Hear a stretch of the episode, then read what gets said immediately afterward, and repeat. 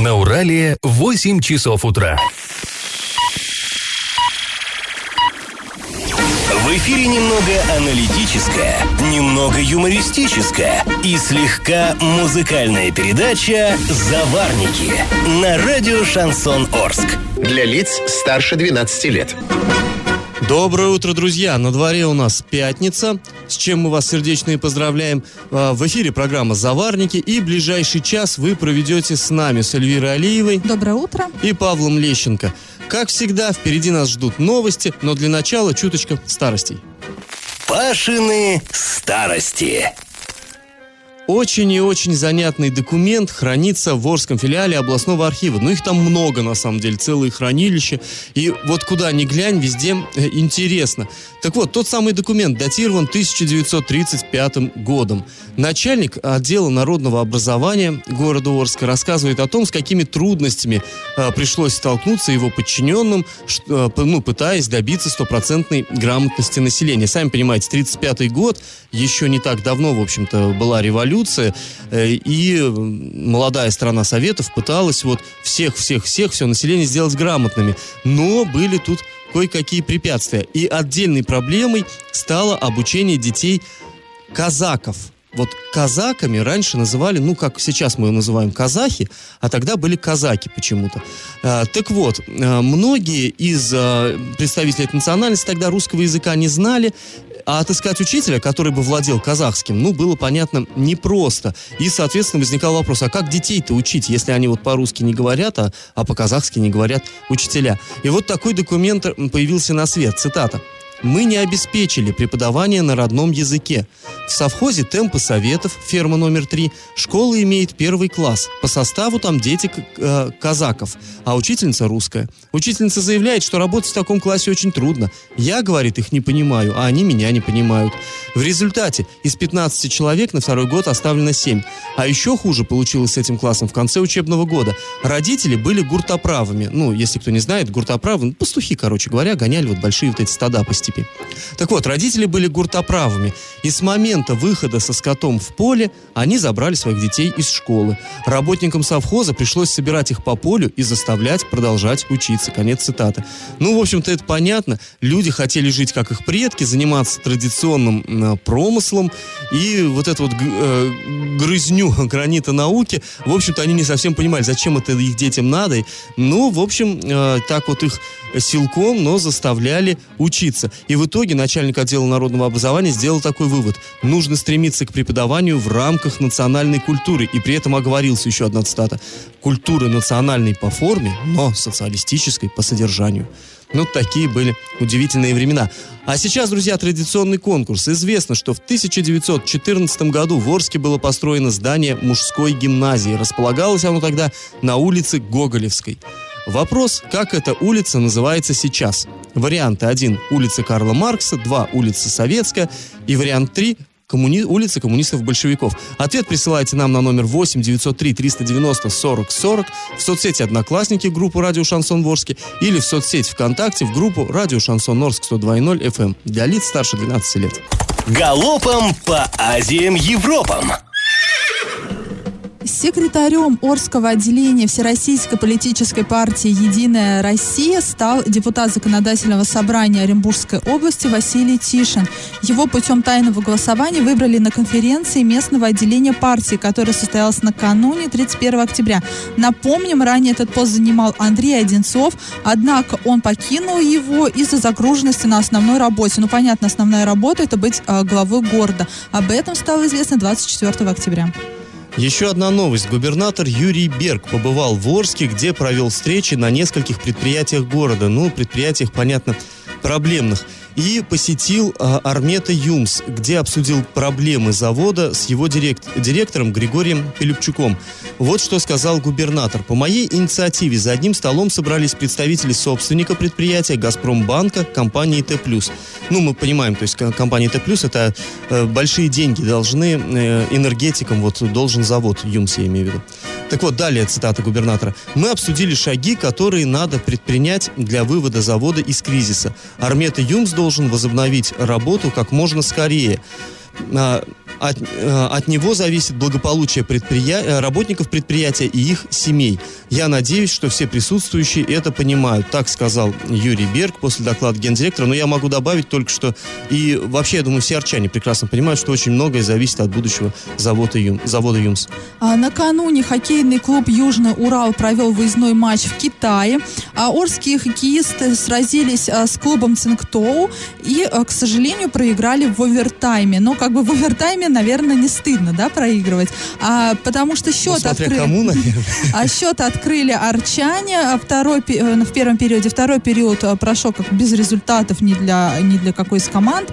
В третьем периоде а, сумели сравнять счет китайских хоккеистов, а в овертайме вырваться вперед. И сейчас Южный Урал находится на 19-й э, строчке турнирной таблицы. И как это понимать?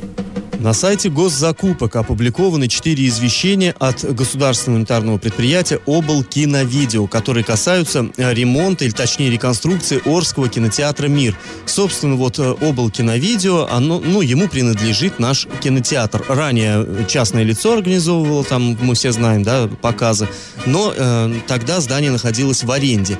А вот собственник это именно «Обл Киновидео». Так вот, для двух малых зрительных залов приобретаются два комплекта оборудования и специальные стулья. Что за малые залы? Все мы помним кинотеатр «Мир». Там был один здоровенный, кстати, это, по-моему, самый крупный был кинотеатр в городе, один большой зрительный зал. Теперь э, решили сделать там три зала. То есть один будет, ну, относительно большой и два маленьких. Ну, то есть э, вот сейчас уже э, специалисты рассчитывают, что это будет чисто финансово выгоднее и удобнее, в принципе, для зрителей. Так вот, для большого уже давно закуплено оборудование было на деньги фонда кино, то есть на федеральные средства. А теперь вот выделили деньги для оборудования двух малых залов. Так вот, общая стоимость вот этих всех тендеров составляет почти 9,5 миллионов рублей. Э, для зала номер 2, рассчитанного на 80 э, зрителей, Облакино видео покупает кинопроекционное оборудование начальной стоимостью 3 миллиона 881 тысяча рублей. Туда входят цифровой кинопроектор, э, серебряный экран с алюминиевым напылением размером 9,3 на 4,6 метра, звуковой проектор, мощная акустическая система и так далее. Так. Ну, там длинный такой список, в принципе.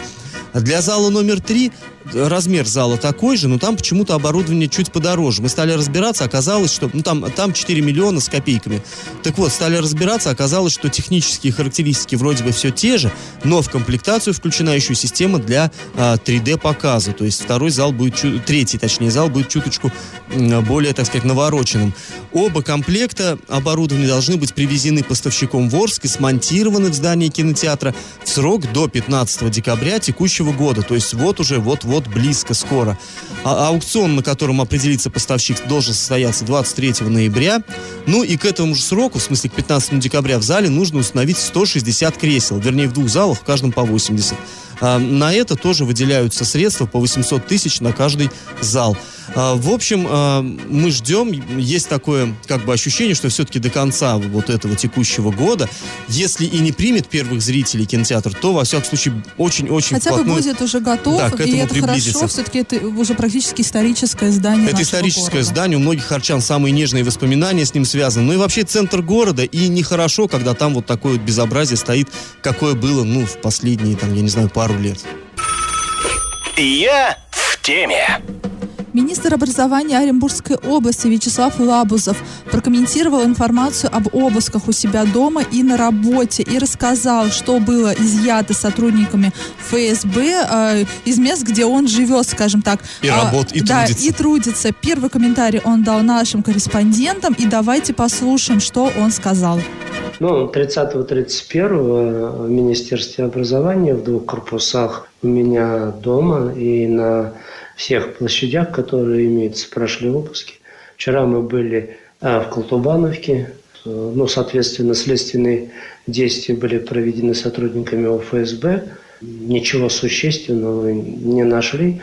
Здесь в министерстве изъяли часть деловых бумаг, связанных с ремонтом образовательных организаций. У меня а, дома часть документов, четыре сабли, шашку, вот и газовый пистолет. Здесь, наверное, надо объяснить четыре сабли, зачем министру четыре. А, друзья, э, министр образования Оренбургской области, он вообще по, образ... по, по своему образованию историк, и до того, как занять вот это министерское кресло, он был, по-моему, деканом ИСТФАКа, э, вот, педагогического университета. Короче, он любитель старости, и, имеет право держать дома, ну как, не то, что имеет, видимо, не очень имеет, раз изъяли. Ну, в общем, сабли хорошо, что, висели четыре сабли, шашка. И, ну, пистолет вряд ли это большая историческая ценность, ну, тоже на всякий случай изъяли. Да. А самое интересное, что, по его словам, этот пистолет он потерял еще в 90-е, но вот нагрянули сотрудники ФСБ и Росгвардии, за один день нашли все потеряшки, скажем так. А напомним, да, что ранее в СМИ появилась информация, ну, собственно, у нас и появилась информация о том, что Министерство образования якобы предоставляет строительным фирмам служебную информацию о планируемых госзакупках на нужды образования и лоббирует заключение с ними контрактов взамен получая вознаграждение. И интересно, что э, документы, которые были изъяты у Вячеслава Лабузова и дома, и на работе, они, собственно, связаны со строительством э, учебных э, учреждений. Ну, то есть, видимо, у, как бы, вот эта информация, которая была, ну, появилась в СМИ, она не такая уж прям не с потолка взятая. Видимо, ну, э, она у оперативников тоже такая она какая-то информация это была. сообщают наши источники, источники близкие к силовым структурам, но офици... Э, информация, надо понимать, неофициальная. Да, но она здесь как бы это на виду, то есть э, Минобр, это много школ по, по, вот, по всей области. Сами понимаете, Которые школы надо... ремонта Рем, и прочего, это колоссальные да. деньги. Ну а где колоссальные деньги, там всегда могут быть, могут быть колоссальные нарушения. И вот очевидно, э, соответствующие, да, соответствующие органы решили, что что-то там нечисто. И вот, собственно говоря, изъяли документы. Ну, интересно же, как, что они там в этих документах теперь обнаружат. Ну, друзья, мы к этой теме... Так изымали-то пафосно с Росгвардии. Ну, да. У нас нынче Росгвардия ходит документы изымать. Да, э, мы к этой теме еще вернемся после прям вот небольшой паузы. Я в теме. А, друзья, вот в предыдущем включении мы слышали, как министр так обтекаемо сказал, что э, обыски прошли на других площадях, которые имеются. Что же, э, о, о чем речь? Что какие-то такие площади имеются? Дело в чем? После того, вот как вот этот скандал прогремел, э, как бы к быту министра было такое приковано э, внимание, Э, общественности. И выяснилось, что живет министр э, в шикарнейшем доме площадью почти 450 квадратных метров. Дом этот расположен в поселке Пригородном, там элитное жилье, там много, э, так сказать, власть имущих живут там. Вот. И более того, второй обыск прошел у него в другом, ну, может, не таком шикарном доме, но, тем не менее, очень хорошем доме в поселке Колтубановский. Поселочек этот находится в самом центре Бузулукского бора, ну, мы понимаем, это курортные места, и, ну, все это стоит даже вот так просто глянуть визуально, каких-то неимоверных визуально денег. дорого. Да, даже визуально дорого. Но мы не знаем, Даже там, посмотреть дорого, на это очень дорого. И министр вот, в общем-то, нашему корреспонденту рассказал, как так получилось, что он пользуется этими... Да, кстати, дома официально ему не принадлежат. Мы смотрели его декларацию о доходах. Они находятся у него в пользовании. Находятся в пользовании, а ему принадлежит гараж. У него есть гараж. У него нету жилья. Вот. Так э, вот он объяснил, как получи, получилось так, что не принадлежит принадлежат ему эти дома, но он ими пользуется. Давайте послушаем. Дом не мой. Он принадлежит э, моей дочери, но проживаю я там. А вот в Колтубановке дом чей? Тоже дочери. Если не секрет, чем она занимается, что можете позволить дома за 20, за... Но миллион. это не секрет, а на суде. Ну, судья, в принципе, да, мы знаем, у судьи неплохой, не заработок, в принципе, но все равно меньше, чем у министра. Да, второй голос на записи это наш корреспондент Андрей Локомотив, который, собственно, и выпад, выпытывал у него информацию. Да, интересно, чем можно так, таким заниматься, и чтобы заработать на два таких особняка. Э, да, и э, мы посмотрели, опять-таки, э, в сети интернет есть сведения, официальность. Дело в чем? Чиновники и судьи, они обязаны сообщать о своих доходах, и поэтому это не, не нужно где-то там искать какими-то подпольными путями информацию, она вся есть в открытом доступе, это закон. Так вот, мы нашли сведения о том, что в Центральном районе, районном суде Оренбургской области работает судья Елена Вячеславовна Лабузова. Ну, мы как бы не можем утверждать, что это точно его дочь, э, но, в общем-то, такие совпадения были бы странными. И в разделе сведений о доходах за 2016 год э, есть указан ей принадлежащих два жилых дома, один из которых как раз площадью 449,5 квадратных квадратных метров. То есть, ну вот, очевидно, тот самый дом, э, где живет министр. Кстати, после, вернее, не после, а вот когда там проводились эти обыски, наши коллеги, журналисты, ездили, смотрели, фотографировали этот дом снаружи, разумеется, кто же их пустит внутрь. Внутрь, и э, вот снаружи там даже на кованых воротах написано латиницей слово «лев». И уже вот есть такие, такая версия озвучена, что министр, э, он по знаку зодиака лев, и вот очевидно это такой вот... Ну, это уже прям додумывают, додумывают. Но, но вот у тебя написано на двери лев. А я по знаку зодиака лев. Это тебе идея, как украсить жилище. Ну вот, э, в общем, э, в любом случае, пока сейчас немножко попритихла эта тема, министр посещает работу. Работает, Э, Интервью да. вот это самое, которое вы сейчас слышали, он давал в своем рабочем кабинете. На, на него он пригласил сам, ему за Да. это прям большое спасибо, потому что обычно в таких ситуациях министры уходят в глухую оборону. И ну, вообще, министр, как будто мы прям 500 министров. Ну, знаешь, ну, у нас парочка как бы была. много, да, да, парочка уже прошла через это. опыт уже общения э, с министрами, которые находятся в таких сложных ситуациях, есть. Да, ну и в любом случае сейчас э, Лабузов э, работает, и параллельно проводятся следственные действия, то есть и изъятая у него И пока документация изучается и кем он прочее. будет, свидетелем или подозреваемым. Да, поэтому ну мы, не- мы поэтому ждем. пока неясному делу. Да, мы ждем, и я думаю, что... Не думаю, что думаю, я уверен, что мы к этой теме еще очень скоро вернемся. И как это понимать? И еще одна тема, к которой мы постоянно-постоянно возвращаемся. А, ну, новый оборот получила прокуратура города Оренбурга, направила э, в суд иск ну, иск к администрации города Оренбурга, чтобы обязать у ЖКХ снести расселенные аварийные дома. Все вы помните, да, вот эти истории, когда летом полыхали дома, э, людей расселили из Да, да, ветхого аварийного загорелся жилья. даже расселенный дом, и огонь перекинулся на жилой дом и повредил кровлю. Да, было такое. В общем, э, в ведомстве э, сообщают, что постановлением правительства было определено, что 20 аварийных многоквартирных домов, уже расселенных, должны были снести до четвертого квартала 2017 года. Э, Жильцов расселили, но дома до сих пор не, не, не снесли. И, сами понимаете, там собираются, ну, какие люди в этих развалинах и чем это чревато. И в общем, ладно, люди, так туда дети постоянно лезут, там как медом намазано. Ну да, дети, а когда дети вот играют в таких... э, Это у нас в Орске было, мы помним, мальчишка тоже, э, два мальчика лазили по такому расселенному дому, и один оттуда попал в больницу, потому что там, ну, понятно, нарвался на какой-то там осколок стекла и так далее, и там достаточно серьезные были раны. То есть, ну, в любом случае это чревато, не огонь вспыхнет, так кто-то покалечится, естественно. И, в общем, в прокуратуре считают, что вот эти строительные материалы, отходы и мусор, которые остались после частичного сноса зданий, создают потенциаль- потенциальную опасность для жителей города и для окружающей среды. Ну, мне кажется, это очевидно, в общем-то, и, И с этим вряд ли кто-то станет как-то у меня вопрос, ведь эти дома уже давно там есть, и почему только сейчас прокуратура начала вот эту бурную деятельность? Ну, вот Вопросики. ру- ру- руки дошли. И, в общем, в результате прокурор обратился в суд. Но у чиновников есть как бы контраргументы. Руководитель управления ЖКХ администрации города Оренбурга Татьяна Малышева заявила, что требования прокуратуры она считает необоснованными. Цитата. «Сейчас на территории города уже снесены 75 аварийных расселенных домов. Помимо этого, отыграны контракты и ведется либо запланирован снос еще 37 домов. Я разговаривал с представителями городской прокуратуры и задала вопрос, о каких домах идет речь в иске. Этот перечень объектов я получила, но по некоторым домам контракты уже отыграны, есть уже полностью снесенные объекты. Ну, то есть, как бы чиновница объясняет, что э, прокуратура, опять-таки, да, долго думала, долго запрягала, и пока готовился этот иск, он уже частично-то был, в общем-то, э, выполнен. Выполнен. Да.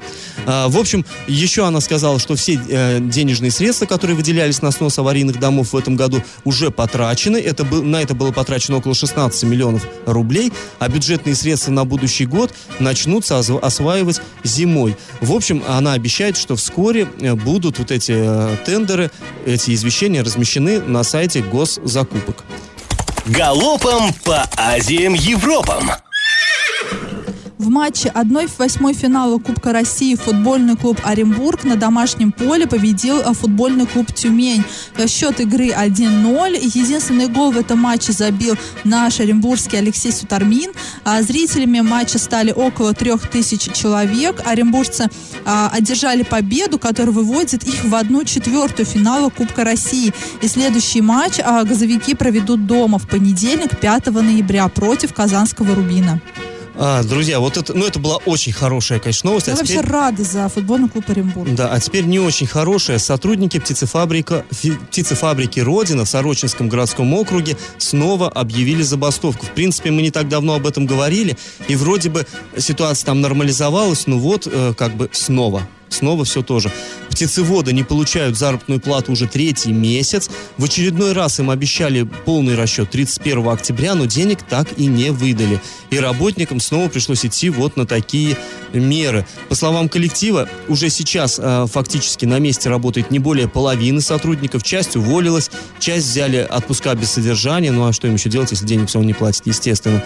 И птицеводы сообщают, что сейчас руководство предприятия продает несу, кур несушек живым весом, ну вы понимаете, да, это уже такая отчаянная мера, и заявляет, что уже к концу ноября вся птица будет распродана, а фабрика фактически прекратит свою деятельность. И вот что еще говорят люди. Когда к нам приезжал министр труда и занятости Кузьмин, то обещали, что директоры и специалисты местного центра занятости проведут с нами соответствующую работу, расскажут о вакансиях, возможностях переобучения и так далее, и так далее. Пока ничего этого не было сделано, так заявили птицеводы. Накипело! А нам буквально вот-вот сейчас пришла смс от нашего постоянного слушателя. Мы даже не знаем, как его зовут, но он периодически нам э, пишет свои сообщения, мы с ним вступаем в переписку. Так вот, что он говорит по поводу кинотеатра. Кинопрокат – это бизнес, вовсе не залы и аппараты. Собол киновидео получится сельский клуб. Есть пример в Оренбурге, кинотеатр «Сокол». Ну, честно говоря, есть э, кое-какие основания, наверное, так говорить. Да, и мы даже, наверное, согласны с нашим слушателем. И вот Павел э, в перерыве правильно сказал, если бы у нас, например, перевозками э, в Орске занимались полностью участники, то тоже бы, наверное, не было такой ситуации, как с трамваями и прочим. Ну да, Подход все эти другой у муниципальные, государственные унитарные предприятия, они, конечно, порой бывают экономически, ну, мягко говоря, не очень Орск эффективными. водоканал. Норский водоканал коммерческое предприятие, но опять-таки, да, с участием там города. Их часто упрекают в том, что неэффективно построена работа, поскольку, ну, мы понимаем, да, все это. А, и есть еще такая у нас накипевшая проблема. Она вчера прислал ее наш слушатель Влад. И жалуется он на то, что арчане оставляют на контейнерных площадках крупногабаритный мусор. Ну, я думаю, все это замечали, когда ходим мимо мусорных баков. Иногда старые окна там стоят, мебель, диваны, кресла, тумбочки какие-то старые советские и так далее, строительный мусор. И вот что пишет Влад. Возле мусорных баков вырастают целые баррикады, это мешает другим людям подойти, а, просто пакет выбросить, а потом люди валят на коммунальщиков, на главу и всех остальных, что у нас грязно в городе, хотя сами свиничают, сами потом возмущаются. Действительно, эта проблема существует не первый год, и а, коммунальщики тоже над ней бьются, вывозить, потому что, понятно, мусоровоз это все не может. И вот я, например, живу на, на улице Добровольского, и я э, частенько вижу, как подъезжает самосвал, да, эта машина. Ну, бортовая называется, да. машина. И туда вот это все сгружают и вывозят. И вот тут хочется сказать спасибо коммунальщикам, которые именно обслуживают вот мои дворовые пространства там на Добровольского. У нас крупногабаритный мусор не залеживается. Его либо уносят другие люди, которым он понравился, либо коммунальщики. Все не, ну вообще они, как правило, раз в неделю, по-моему, проезжает эта бортовая машина, там грузчики, потому что мусоровоз не может там, грубо говоря, диван там загрузить. Э, гру- грузчики бросают все это туда в кузов и все это вывозят на свалку. Вообще, по идее, если вы, допустим, меняете окна, то по закону вы должны как сделать? Вынули старые рамы, вы должны найти машину, На- нанять нанять машину. да, там, Да, газетки, вывести, вывести э, на на, городскую свалку и тоже, ну просто так вам туда заехать никто не даст, это платно. Вы должны заплатить за то, что, чтобы вам позволили там разгрузиться. И здесь вот Кстати, достаточно дорого стоит. ну вот всё. вообще, как по мне, все-таки неэффективна вот эта система. Ну давайте будем реалистами. Люди даже, ну, зная, что они поступают неправильно, что нельзя выносить крупногабаритный мусор вот это на, на контейнерную площадку, они все равно будут это делать, пока для них удобную систему не предложат. Потому что самому найти эту машину, да, загрузить, Заплатить за, за увезти- использование и заплатить тоже. Не да. так, что ты подъезжаешь к воротам свалки, да, там покупаешь билетик, проезжаешь. Не, тебе надо ехать, ну, понятно, найти контору, заключить договор. И вот это все настолько сложно. И, ну, никто этого, вот будем честны, никто этого делать Скажем не будет. так, мы вот тех, кто выбрасывает крупногабаритный мусор, конечно, не оправдываем, но относимся с пониманием. Да, они, безусловно, нарушители, но вот, честно говоря, просто нету альтернативы, и потом, которая и бы потом работала. в итоге есть, да, есть те, кто не, выво... не, не бросает у мусорных баков этот крупногабаритный мусор, но, тем не менее, да, вывозят за город и создают а, несанкционированные А вот это свалки. совсем худо. Как, ну, как вот в районе Мостостроя, да, у нас Мостострой, есть. Майка, да Там везде. это тоже следствие вот этой вот проблемы, потому что людям ну, нет возможности финансово иногда даже вывести на полигон. Раздача лещей. Ну что ж, подошло время подводить итоги. Итак, э, каменное двухэтажное здание на улице Гоголевской было построено в 1914 году именно специально для размещения там мужской гимназии. Кстати, на то, чтобы это строительство э, завершить, город брал кредит в русском торгово-промышленном банке, э, брал в кредит 10 тысяч рублей. После революции в этом здании продолжили учиться дети, но гимназию переименовали в школу номер один, а улицу переименовали в улицу Карла Маркса. Так что правильный ответ один. Ну, а дети в этом более чем вековом здании, кстати, учатся до сих пор. Сейчас там располагается 10 школа. И победителем у нас становится Юлия, чей номер заканчивается на 6926. И хочется сказать, что нам сейчас пришла очень интересная смс для рубрики «Накипело», и мы эту тему обсудим во вторник уже. Да, мы с вами пока, друзья, прощаемся. Этот час вы провели с Эльвирой Алиевой. И Павлом Лещенко. Счастливых вам выходных. Завариваем и расхлебываем в передаче «Заварники». Каждое буднее утро с 8 до 9.00 на радио «Шансон Орск». Для лиц старше 12 лет. Радио «Шансон». СМИ зарегистрировано Роскомнадзором. Свидетельство о регистрации Л номер ФС 7768 373 от 30 декабря 2016 года. Для лиц старше 12 лет.